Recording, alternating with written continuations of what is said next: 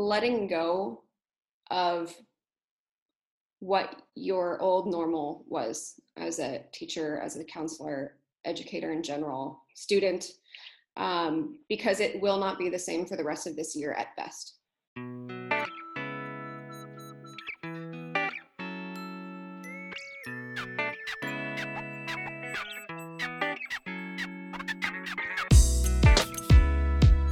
From beautiful sunny San Diego, California, this is the Hatching Results Podcast, where we share school counselor experiences using data to improve programs, practices, and the profession of school counseling for the students we serve. Welcome and thanks for joining us. My name is Trish Hatch, and it's time to talk about all things school counseling. Now, let's get started.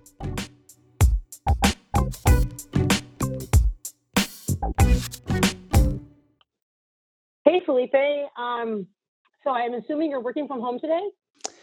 Yeah, I've uh, been working from home for quite a bit. And uh, yeah, I, I, wish I could say uh, really happy, rosy things, but we are really in a new normal, aren't we? We really are. Um, I am coming to you today from Oceanside. I am actually staying with my parents uh, for several days and uh, assisting and protecting them as they are, you know, 87 and 90 and uh, with their various health conditions. So we're all uh, in a different normal right now. And I'm excited to talk to you today because we're going to be able to do an interview with a former student. Yeah, I'm really excited to hear about this interview. You know, there's very few times when you can really like be able to tell the future, but it's really awesome when you can have some hindsight. And this person that we're going to be interviewing is really going to give us kind of a glimpse of what we have to come. Right. So Rachel Pekin uh, is currently serving as a school counselor in China, and she um, is going to tell us her story about what it's been like to be there since uh, things began in early January. And uh, I noticed a few a few days ago that she was uh, venturing out on Facebook and asked her if she'd be open to this, and she said yes. So, uh, for our listeners who are used to um, podcasts that are um, uplifting and jovial and fun, uh, I need to give you a little uh, heads up that this is um, a different kind of podcast today. We're going to be hearing about Rachel's experience, and and some of it may be quite sobering. So. I'm I'm grateful to Rachel for taking the time to do this, and I'm hoping that uh, everyone will not only listen to this podcast but share it with others they think need to hear it as well. So, Felipe, let's get started. Well,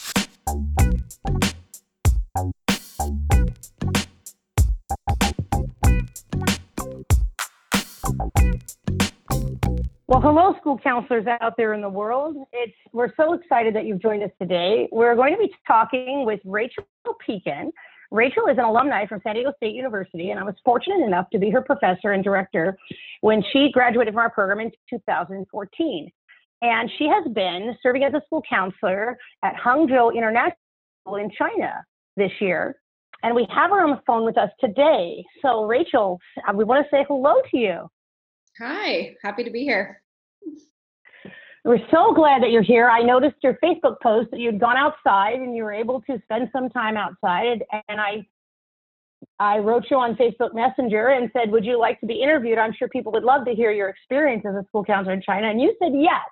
So I want to thank you for saying yes and for scheduling this today. Yeah, anytime. I'm happy to help. So, uh, why don't we give our listeners a little bit of history? It's been a while since you graduated from SDSU. Can you tell our audience a little bit about the adventures that you had when you left the program that led you to be a counselor in China? Yeah, so I started at Vista Unified. I was an elementary counselor there. And um, you know, we talk a lot about finding your best fit. Well, elementary is not my best fit. Um, so I got to San Diego Unified the next year, and I was a high school counselor there at Madison High School, which I absolutely loved. Um, and then got transferred with budget cuts to Pacific Beach Middle School. So I was in three schools in a matter of four years, which was difficult but a great journey. And I had really awesome coworkers to help me. And eventually I just realized that I loved traveling and I just couldn't I couldn't really afford it. so I figured I would just move. So last year I went to Albania and I was actually a K through 12 counselor there, which was um, a lot to handle. Uh, which led me to getting to China, where I'm just six through 12. I only have 220 students, and it's just a really great community here. So before um, we get into what's happening today, which is the purpose of our conversation, what was it like when you first got there in terms of being a school counselor in China, and how was it different than doing it here in the United States? Um, I think the biggest difference is just the student population. Um, in the US, I'm used to working with a lot of low income students, free and reduced lunch, and the students here are paying basically the price of college tuition to go to our school. So it's just a very different group. That's the biggest thing I noticed. And here in Hangzhou, at least, the community is really, it's really tight knit. I think there's not a lot of expats in my city eh, relative to Beijing or Shanghai. So we really stick together. And I really liked that about my school community. And I plan on staying here for a while because of it. And really, I'm the first counselor that they've ever had uh, to do college and career um, admissions. So there's been a big shift, and there's trying to find my footing here and things like that. Uh, but it's been going really well. So would you say, Rachel, that it's similar to working at a private school here in the States? Yeah, I think so. Okay. So when you came there, you started developing your program, and then long about when did you begin to notice that there was a problem um, with uh, the coronavirus in China? Um, there was some talk about it in December, just early news articles uh, that this new virus was out. And so I didn't really pay much attention because it was in Wuhan, which is far enough away in China, uh, millions and millions of people in between. And you know, I, I honestly thought it was like any normal flu, just something with a different name. I think that's kind of what we all thought. So didn't think much of it. Went home for Christmas, um, and then we had two and a half weeks from coming back from Christmas break before Chinese New Year break, um, and that's when the news was going crazy. This was during January. The day before Chinese New Year was supposed to break out, we actually canceled school. And I was told it was because of the flu, not necessarily the coronavirus, because a lot of our students were missing from campus just from being sick. And then I went on vacation. Um, I went to Malaysia at the end of January. That was for my Chinese New Year because we only got one week off. And every single day was a new piece of news of school shutting down for X amount of time, or, you know, if you come back, you might have to quarantine, or it, every new day was different. So it was quite stressful. Then I tried to come home on the same day I was when I had my tickets, and everything was canceled. It took me a week to get home through a couple different countries. So ever since then, it was basically end of January when I really started noticing that this was a major change. So after Malaysia, you came back to, to China. You came back to to, Zheng, uh, to Hangzhou, near Shanghai, which is where you were located. And what what was it like then? It was really stressful, to be honest. Um, if I didn't live on campus, I would have been actually taped into my apartment for two weeks.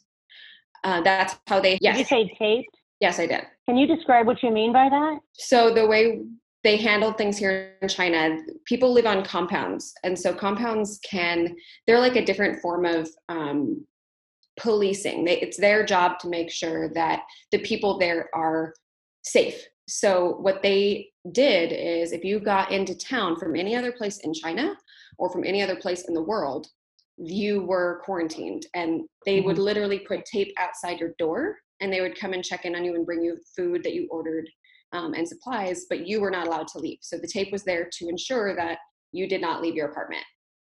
Mm-hmm. now give me a timeline again. Which where are we now in the in the timeline for you? So when i got back it was february 4th And So this- because you didn't live in the compound, if you had been there, you'd have been taped. But since you weren't there, where did you live, and what was it like for you? So I live on campus. There's about six of us that live on on-campus apartments, and so because of that, I was able to roam the campus and use like the campus gym. And Mm-hmm. there's four girls in my building, so we were able to see each other.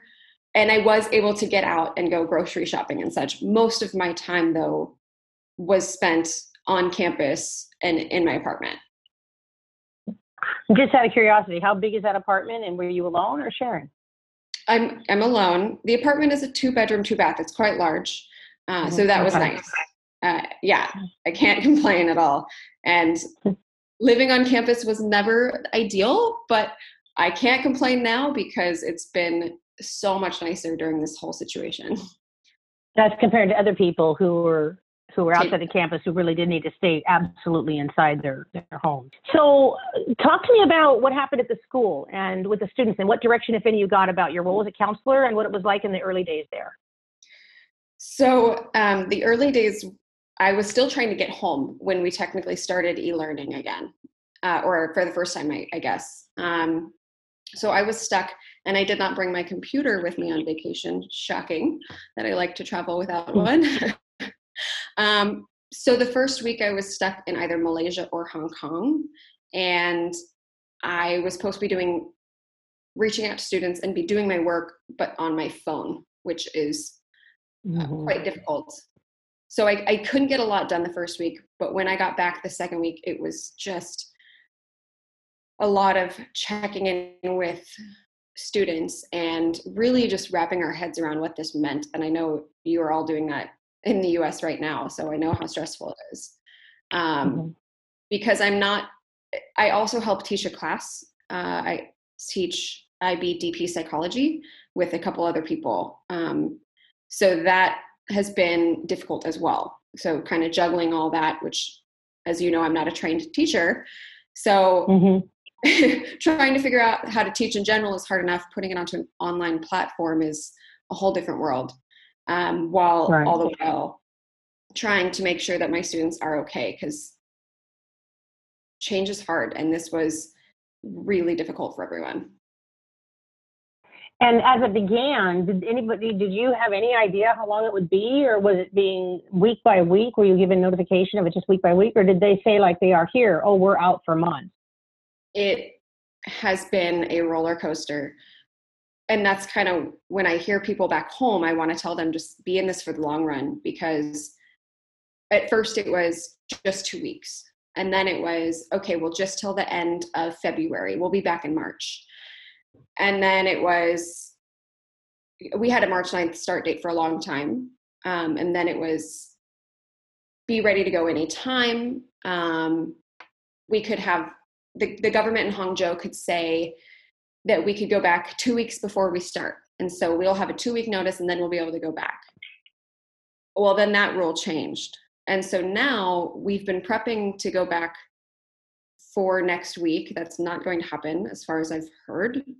Um, but there's a lot of regulations that we have to go through to, to get back to school. Students have to check their temperature twice a day for two weeks and log it.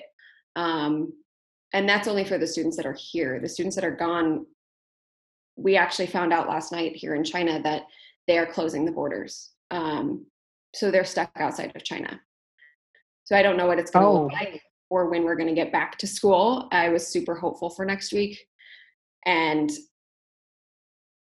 i, I thought i was done um, giving myself false hope with new start dates because Mhm. we go into this wanting to be with students talking to a student on a phone or on facetime is just not the same um, Right. and it's hard and students aren't as honest um, about how they're doing when you can't see their face and say like i can tell you're really stressed out right now um, Mhm. so as of now we still don't have a start date and the whole time has just been an up and down emotional roller coaster for every single one of us staff and students Wow.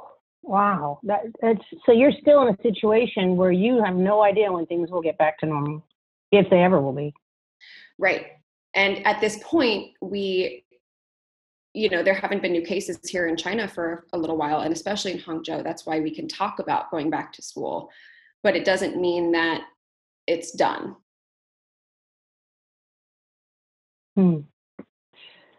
So, take me through what the experience has been like as a school counselor with the students. How much communication have you had with them? How have you communicated with them? What's worked? What hasn't? And of course, I'm going to ask for sure what advice you have for us because sure. you are way ahead of us here. So we need to learn from you.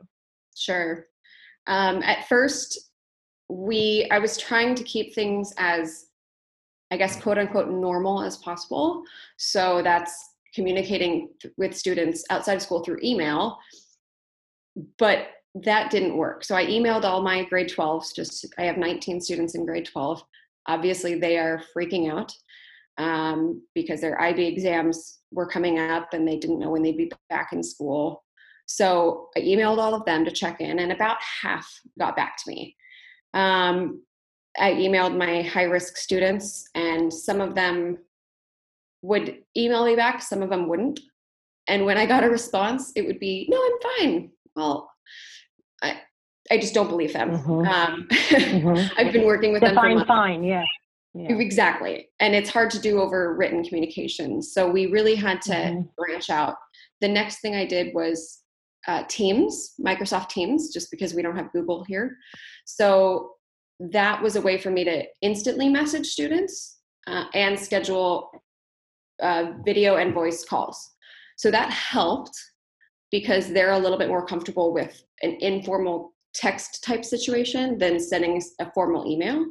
And I can quickly ask them more questions while I have their attention rather than an email where they're going to look at it hours after I sent it. So that was. So you just mentioned that you just mentioned that you don't have Google there.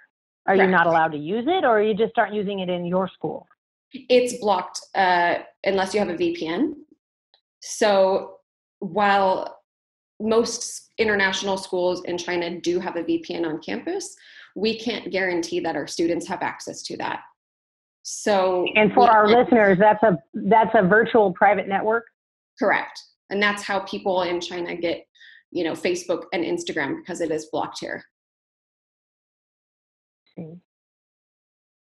And so Google is one of those things that is blocked here.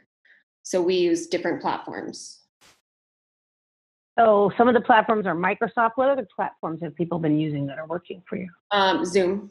Uh, Zoom has mm-hmm. honestly been the most reliable for me. Even when I try to video chat on Microsoft, it has been very mm-hmm. unreliable when it comes to connection.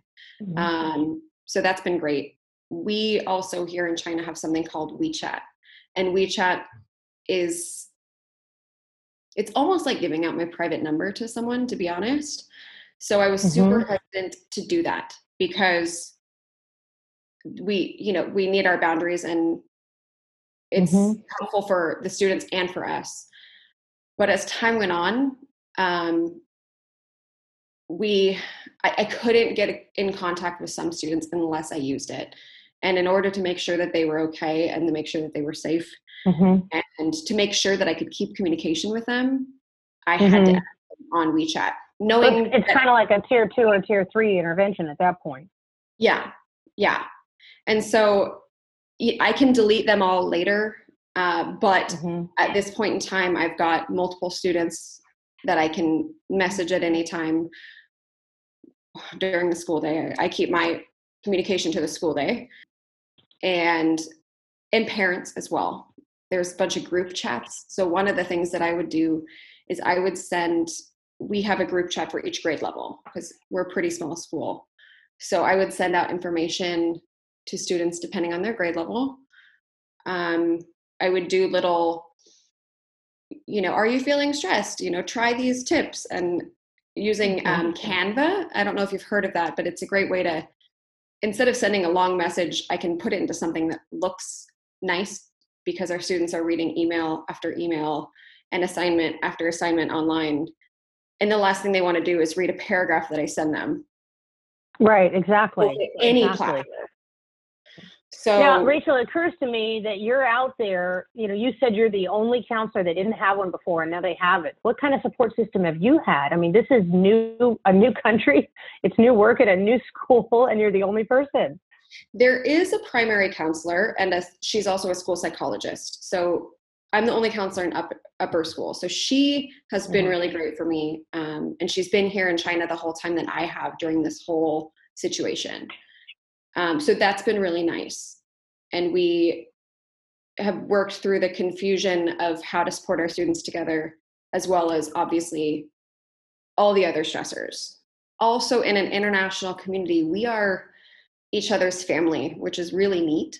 And we you know, my principal and my vice principal organize many different things to help the community get together of teachers uh, once we were able to get outside.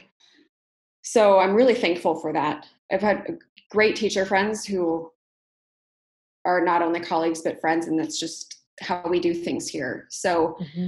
I felt very supported because we were all going through it together. Exactly. Um, it it is so difficult but you know we weren't alone in it and now we're definitely not because the rest of the world is dealing with it which is unfortunate but it is a it kind of helps knowing in some way. Rachel as you talk about it so difficult. I heard the tone in your voice kind of shift. Can you share a little bit more about the most difficult parts for you personally and professionally? Yeah so i think personally it was the roller coaster. It was the the changing in the news all the time it was the my friends and family from back home in san diego in the united states reaching out to me all the time because they were seeing the news there um, and trying to tell them that you know it is less than ideal and it's stressful and um, just difficult, but I was okay. And so it was hard to balance a lot of different parts of my life um, while also then being a professional and trying to get mm-hmm. my work. So on the professional side, you know, you just kind of take it one one day at a time and my mm-hmm. admin team was here so we talked a lot as a team about what to do and how to move forward. And so I knew I was supported there. And they, we want to do it all. Um, I don't know any counselor that, especially in this situation, says, like, yeah, well, we'll just wait till we get back to school and just see how the kids are. Um, mm-hmm. We want to do it all. We want to be everything for these kids, as do the teachers. Uh, but it's, you, you have to compartmentalize and I have to know that if I've done, if I've reached out on all these different platforms and I've shared with my admin team that I still can't get a hold of this kid, that then I have to let that go and then try again the next day or yeah. go home, take care of myself, and then move forward. There were plenty of breakdowns that happened uh, personally, mm-hmm. Uh, mm-hmm. especially because a lot of the new news that came out was at night for us. So that's when I'm home alone in my apartment, just mm. processing by myself. Um, mm-hmm. And I'm not always good at reaching out when it's not someone there physically. So I would have to wait till the next day to work it through with my colleagues, which were great at it. But it was just, and I, I know some of this is going on back in the US where, you know, we're only off for two weeks just kidding. Now we're out till May or maybe not even till the end of the year. Um, and every time you hear that news, it's it's kind of like a punch in the stomach, if I can be mm-hmm. honest. Mm-hmm. Because you begin to have hope again, and you begin yes. to see the light at the end of the tunnel, and then so, and it's like when you're hiking and you think, oh, I'm I'm going to be around the bend, and then you get around there and you realize, oh my gosh, there's a whole other hill ahead of me, and you thought you were at the top, and you have to go again. Yes. And Yes. As a school counselor, you're not only supporting the children, but you're also supporting the teachers and families as well. That's, that's right. an awful lot to carry at once. I'm yeah. And I can imagine that it probably isn't the best idea to be leaning on your state uh, support systems because that probably just frightens them more and more. Right. So And- they're yeah. you're really isolated. Yeah, and I, I definitely felt it. And it's not that I couldn't talk to people back home, but they just didn't get it. Now they do. Right. But at the time, Mm. it took so much energy for me to try to explain it that I just didn't even have that in me. So it was just Mhm. processing myself, trying to do the things to take care of myself, you Mhm. know. One of the things. Sorry. It's so many questions I have for you. And I'm thinking about all the things that our counselors are thinking right now. Like, there's so many emails going on. Like, what do we do about credits? What do we do about AP? What do we do about graduation? Like, you know, you, did you have any other high school counselors to connect with and administrators to create policies, practices, procedures for like how to manage all of this outside of the school? Um, I am a member of ISCA, which is International School Counseling Association, and there's um, IACAC, which is the international version of NACAC. But you know, because everyone is figuring this out with us, and for a while in China, we were just trying to figure out how this might affect our students because they had then a lot more to overcome than the rest of their peers around the world and we were i still have to send out this um, email to all of my students schools where they've been accepted and talk about how we don't we don't know what it's going to look like at the end of the year you know now ib has canceled exams when we started writing this letter they hadn't so i needed to Mm. advocate for my students and say you know here's what we've been doing the students are all over the world. Some of them have unreliable internet. Some of them haven't been outside for six weeks. Um, and so we wrote this letter, my principal and I, to send to the universities. But because things changed so quickly, now that I have it and I finally have all the information to put in with predicted grades and things like that, um, IB has already changed. They've made their decision to cancel scores. So now I have to go back and Mm. see how it will impact students. IB today, um, I guess tomorrow in the US time, we'll be issuing a statement about what that looks like with the canceled exams and how it's going to impact students. Because I don't think students were supposed to find out that they were canceled yet, but the implications are going to be shared now today. So that will be another level of trying to see what we need to do to support, how we need to do our grades, um, things like that. So in terms of the students uh, and the teachers' relationships and them staying on track with their courses, do you what have been the learnings there? I mean, what what you're a month ahead of us, you know, two months. You know, what has worked and what hasn't worked with the students and the teachers in terms of keeping them on track academically, or should we even be worried about that right now? Oh, that's a really good question, that second part. Um, yes and no. So, keeping them on track has been difficult. Um, and those that are really on track are overly stressed. Um, and so, I've had to do a lot of stress management with those students because online for them, they they're still learning time management. They're still learning all these different strategies that we as adults hopefully have. Um, and when it comes to online learning it's so hard for them so some students were on it and doing fine. Other students were on it and too stressed because every day there's a new list of tasks that need to be done and prioritizing that Mm. and giving yourself a timeline for how long each one should take and turning it in on time was really difficult for them. And then we had a whole nother group of students who weren't logging in at all whether it was because Mhm. for us we have many different reasons. They didn't have internet they didn't bring their computers with them on vacation and they were stuck. They some of them went to korea and just enrolled into a korean school because at the time korea was they didn't they weren't closed down yet. Um, and so we every week we had an off radar sheet. And we still do i guess so every week teachers if they haven't heard from a student or the student hasn't turned in any work or communicated why they haven't turned in work um, we would reach out to parents and contact them and see what was going on. So Mhm. up till this point, eight weeks in, there's still some students who we've hardly heard from.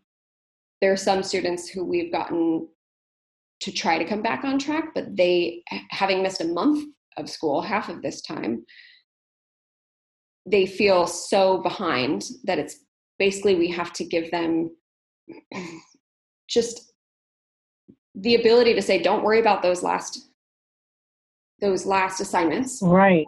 in the last month and just start now. We'll deal with that later. Right. And it's that's been, Because- it's been really hard for teachers to let go of the well they didn't turn in this much how can i give them a grade and i i get it because i have to now do a grade for my psychology students and i don't really know how but it's also that's the least of our worries at this point in time hmm. You know? Yeah, the mental health issues that you know are are coming with this. You know, you have some students I heard you saying that you know maybe are really stressed because they're trying to stay on top of it and they're compartmentalizing perhaps you know to do all their work, but they're really getting very stressed out now because they see these lists coming in every day. And then you have the kids on the other side of it who are avo- are avoidant at this time because they may be un- unable or or mm, physically or emotionally to manage the challenge of Right. all of the emails with assignments coming in all the time and some might not have the tools and all of that is anxiety producing. Then you have the teachers who are responding to them in different ways. Right. And it- it's almost like you you you want to ask yourself you know where's where's the benefit of all this if everybody you know stays physically healthy but mentally they're falling apart Right. And I think that's when we decided, you know, to give them that freedom to not go back and do all those assignments at this time. And we told teachers we meet with students three times a week due to the IB schedule. It's not like a normal class period where you have six classes in a day every day.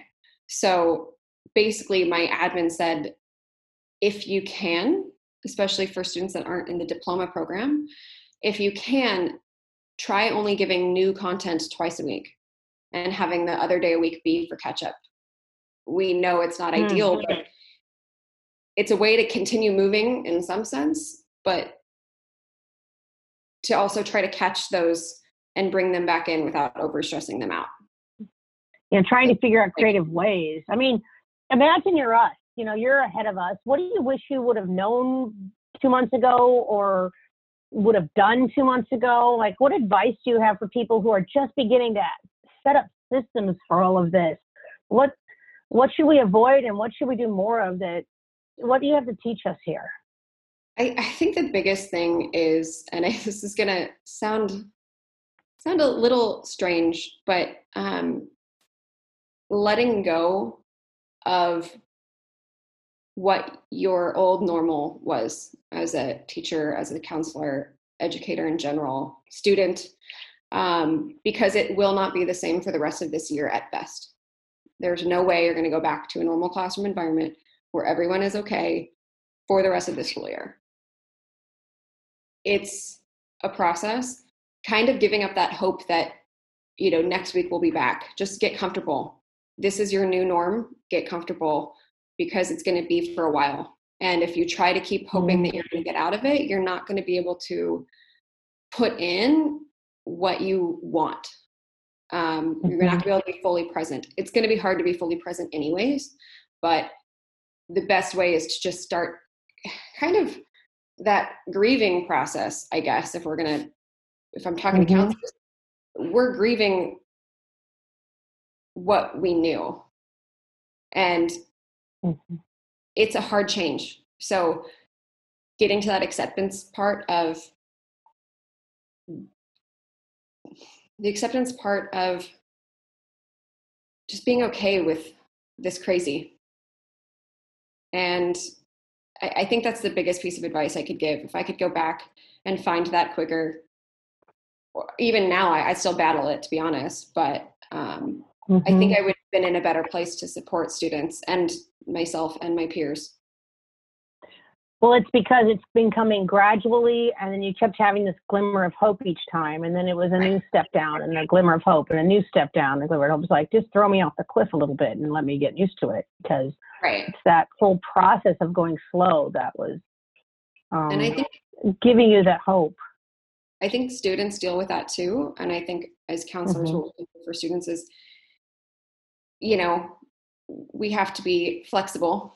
Uh, my vice principal says as well, we have to have a rigid commitment to flexibility. Um, I thought you would like that. I thought of you when she told me that because I was, but it was, it, it sticks quite well, and we're not going to be able to catch every fish. We're not going to be able to do everything perfectly. These kids are struggling, and all they want to know is that we're there, that we care, that we listen. In the US, there's a whole different world of are they going to get food tomorrow? Um, hmm I don't have a computer, so how am I going to get my work done?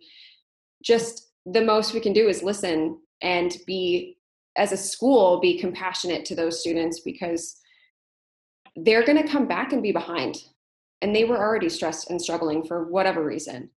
And that's where it's not going to be over, even at the end of the school year, if you get back, because the kids who were behind are farther behind. What does that look like next year? Uh, who knows? Um, we're talking about do we have them repeat a grade? We don't obviously don't want that, but what's in their best interest? And we haven't figured that out yet. Um, hmm I'll let you know if we do. but just that flexibility and compassion to the kids. Well, and for some of them, they're really, if you look at, you know, the way we're trained and understanding Maslow's hierarchy of needs, I mean, we're down at the bottom here. Right. And and our basic needs need to be met, and then the safety needs need to be met, you know, and we have the belonging needs. We all know how that works, you know, and every family is dealing with different needs, um, and trying to meet them where they're at right now is a is a big job for you. And as I think about that job for you, you know, they're always saying metaphorically, put the mask on your kids before you put it on yourself, you know, or mm-hmm. put it on yourself before the kids. Sorry, the other way around. Of course. I, as a counselor, though, see how that came out that way because as a counselor, that mm-hmm. is our first inclination, isn't it? That's probably why it came out like that. But the reality of it is, if our counselors and teachers, and administrators aren't, you know, taking care of themselves first, how can they be present for others? So I want to ask you, Rachel, how are you putting the mask on yourself? What's helping you? And I mean that literally, like the not just this mask we're all wearing, but what are you doing for self care? Um, I think the best thing that I've done for myself is taken away the expectations for myself. So we're on spring break right now. Um, well, we're wrapping it up, I guess it's Friday. And I have given myself permission to do absolutely nothing. Mhm. When the weather's nice, a lot of people have been like, we should go out, we should do this. And I'm exhausted. So I've spent two days at home, even though I've been at home for a long time now.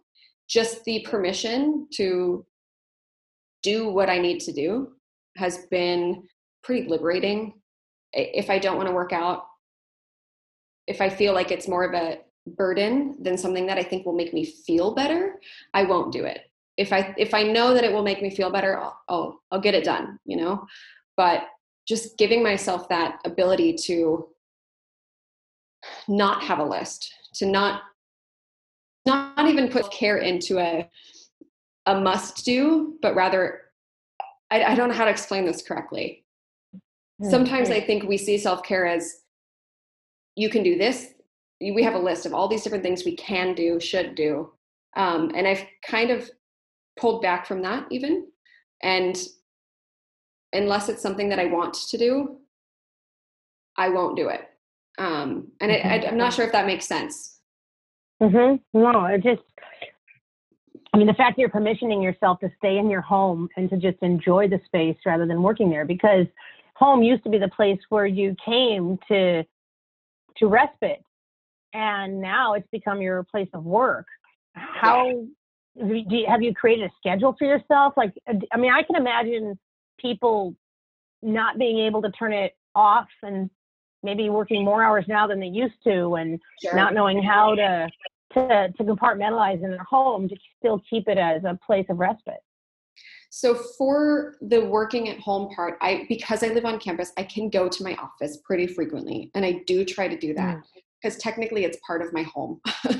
um, but there are days where I don't feel like putting on normal clothes, and I want to stay in my pajamas all day, and it it is difficult to get work done at home, and it's difficult to turn it off. I still wake mm-hmm. up um, I wake up every morning at 7:30 during this because obviously I don't need to do the full getting ready and getting to school and things like that. I start doing emails immediately. I'll start messaging, you know, my admin team and there's there's some downtime because it's online and there's a wait time. We don't get to mat- like automatically talk to someone and hear their response. So that part has been hard for me there's a guilt that I feel when I'm not doing something during the school day. Mm-hmm. But I have to just then say, you know, I've done all this. I'm waiting. You kind of have to talk yourself through the realities, um, mm-hmm. which, you know, it works. Uh, but there is still that underlying guilt. It is spring break right now, and you know, I, I have had some conferences with students during spring break I've told myself that it's because our grade 12s just got some crazy news that DP exams were ending and that they needed to be able to talk about it. Whether or not they could have waited a week, I don't know. mm-hmm. um, right, but it felt better to you to manage it in the moment because yes, yes, because of the anxiety they might be feeling and wanting to relieve that for them. Exactly, and that's what it comes down to is, mm-hmm. and getting it done at that time made me feel better than waiting a week, knowing that I could talk sure, to yeah. Same as if I got an email at nine o'clock at night. If it made me feel better to just like respond because otherwise I would forget or it'd be sitting with me all night, I had to do it. Yeah. Um, I tried not to mm-hmm. check my email, but again, there's WeChat that is being used so that I see all the time. And it it just comes down to that flexibility that some of our students, you know, one of my students is in Italy and totally different time zones. So that's the other thing is if I need to talk to a student, sometimes I have to be flexible with my typical hours. In the US, you won't really have to deal with that.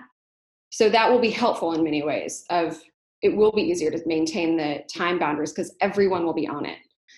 So I mm-hmm. think you guys have it easier in that sense. And if the school issues a statement saying these are our work hours, we're going to stick to it like a normal school day i think that could be helpful for students and parents instead of it feeling like someone's ignoring you because we're used to such instant gratification with a message or something like that to just say like you know if you message us past 4 p.m don't expect a response until the next day things like that could be helpful right. for staff or sorry well yeah for staff students and parents Right. The current situation that's happening in the United States, what kind of information are you getting in the media? Do you hear all of it? And do you, you know, how, what's the reaction there about what's happening in the United States among, among people you're working with in their community? We get all the information um, through various news sources that we like to look at, and obviously our friends and family and to be completely honest, we are kind of going through this all over again uh, via our friends and family. So we're kind of grieving mm. it all over again. Um, wow. Because we're hearing it and they're looking to us to tell them how we did things, even though the US is doing it differently. You know, they don't, in the US, they don't have the ability to tape someone into their apartment and make sure that everyone else is safe whether or not that's a good or bad thing you can all decide but i'm thankful for it here because mm-hmm. now i can walk around but mm-hmm. um, we are we're grieving that we're grieving you know we're hoping our parents are safe we are mm-hmm. most of us go home over summer to see our friends and family and we are also kind of grieving that because we don't think we're going to be able to make it home um, or make it back without quarantine so there's just a lot of things that, or, you know, if someone got sick in our families, we wouldn't be able to go to them. So mm. it's mm. stressful. Um, mm-hmm. At the beginning of this all for myself, I noticed I wasn't sleeping easily, and then I got used to it, and I'm kind of back in that stage of my mind running, not sleeping. It will get better, um, but it's it's been hard. Mm-hmm. Yeah, I hear it. I can hear it in your voice. It's, is there one thing that you, I don't know, like wish that would it be helpful at this pace? Like if you had your magic wand that you could, that's reasonable that you could do or ask for that would be helpful to you in this capacity right now as a school counselor, like a message you could send that maybe you want people to hear? Um, I mean, if I had a magic wand, I'd, I'd want two things. Got to get greedy here. um, one of them would be to Im- just show everyone how important it is to stay home and that if everyone does it things will get better and it i think that's the difference of living in a collectivist like a group society rather than an individual society is that it wasn't really a question here um, mm-hmm. and i i would love it if everyone back in the us could do what we did minus the, the tape and law enforcement but willingly do that mm-hmm. that would be mm-hmm. my first and my second would just be to kind of take away some of that stress for people um, and have them move forward in that process to the acceptance phase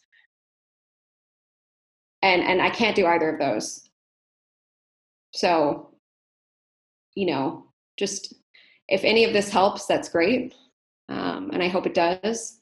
Even if it's just setting an idea of what reality is, then I'm happy to help. Well, you already have helped today, uh, Rachel. This has been very enlightening, and I can hear in your voice your passion and your love for your work and your students and what you do. And I get goosebumps when I think about, you know, I know, I know who you are. I was your professor, and I know that you have a, a very giving, caring soul and I'm I'm incredibly grateful to you for taking this time to help us and to help counselors hear this. And if it's not too much of an inconvenience, I would wondering if we might be able to put a up a, a way that we can have uh, Felipe, our producer, create a space where counselors might be able to ask questions, and then maybe we could have another conversation in a, a few weeks, and we could ask sure. questions from our audience that might be helpful to them as well. Would you be sure. open to that? Yeah, yeah, definitely. That would be great. I'm I'm I'm honored that you took the time. I'm I'm so um, your students are blessed to have you, um, and I'm I'm grateful for you that you're helping others in this time. And I look forward to uh, wrapping my head around the hope that you're that the the new normal that you're talking about because that for me is also an adjustment. You know, as you say it, I'm thinking, yeah, that's that's where we're at. It's a new normal. Yeah. Um, Rachel, thank you so much for taking the time. On behalf of all the counselors that are listening to this, I thank you for what you do for students uh, you serve every day. Oh, sure.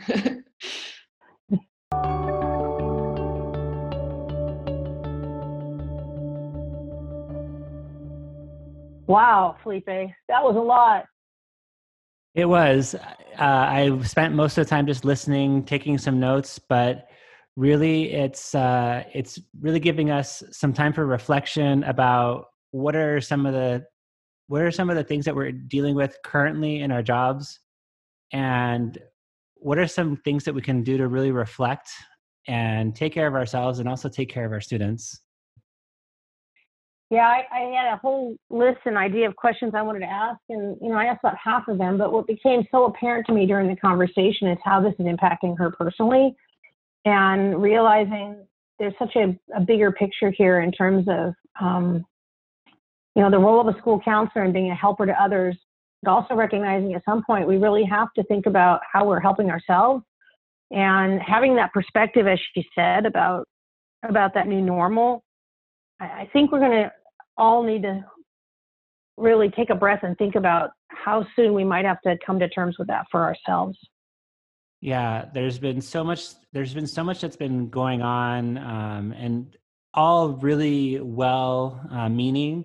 Um, I can only imagine how many emails, uh, emails that have been coming to you, Trish, but just a bombardment of resources and um, I think it's really important to just uh, remember, you know, what we're here to do as counselors, but also to also take care of ourselves. Um, so um, we can still do it at the end of the year and next year, whatever that ends up looking like. Well, and, and deciding what we can control and what we can't control, and you know, being being in helping profession, people are wanting to assist, and they're filled with energy and enthusiasm to do that and be problem solvers and be there for others.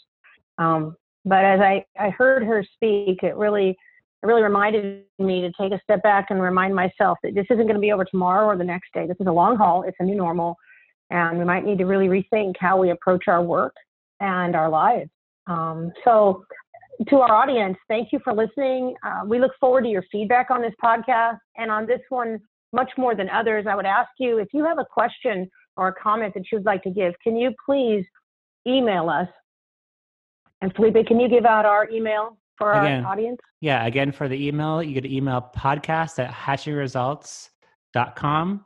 Uh, we are actually really looking forward to do a follow up conversation uh, if there's any reflection that you had or any questions that you have uh, for Rachel, um, we may have a follow up with her and uh, see where we are in two weeks because um, we may be in a completely different situation two weeks from now. I know from for myself, uh, two weeks ago seems like an eternity. So I can only imagine where we are uh, when we uh, roll around in April. So, and if you have something you want to say, um, to our listeners to Rachel and you were to email the podcast, we'll make sure that she gets those uh, emails sent to her. So mm-hmm. thank you all for listening. Thank you for the good work you do for students every day that you serve. Um, and please take care of yourself.